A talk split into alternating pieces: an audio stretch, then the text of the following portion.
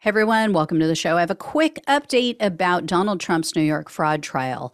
Patrick Birney is the current Trump Organization Assistant Vice President, and he's been testifying for several days.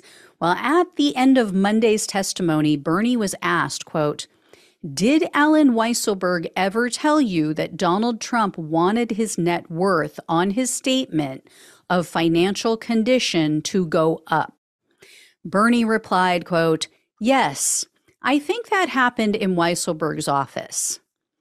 So Trump's attorney jumped up right away. He immediately objected to Birney's testimony. He called it hearsay. But the attorney general's office is arguing that Birney's testimony should be allowed because it qualifies for some sort of exception under New York law.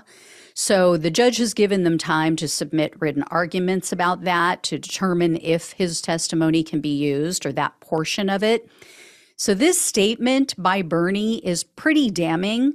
Um, he basically admitted that Trump pressured his employees to play around with the numbers, right? To try to justify an increase in the value of his assets just because he said so, simply because he wanted to appear wealthier than he was.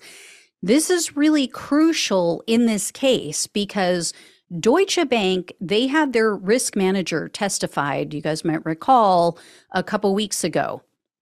And that person said that the lender, Deutsche Bank, required that Trump had to maintain a minimum net worth of 2.5 billion in order to qualify for a loan with them of up to 125 million.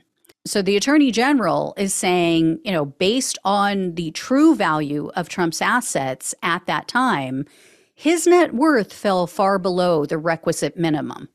And he was just fudging the numbers to try to make it look as if he still had over that 2.5 billion. So that's going to leave a mark. That is not good. I mean, the judge has heard it now, right? And he's already ruled against Trump.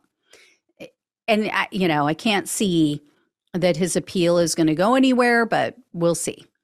Anyway, that was it for today. Um, as soon as I hear more, I'll let you all know. Thank you so much for watching and listening. Please like, share, and subscribe. Please donate if you can. Links are below in the description box on YouTube and the podcast. Love you guys. Take care, and I'll talk with you soon.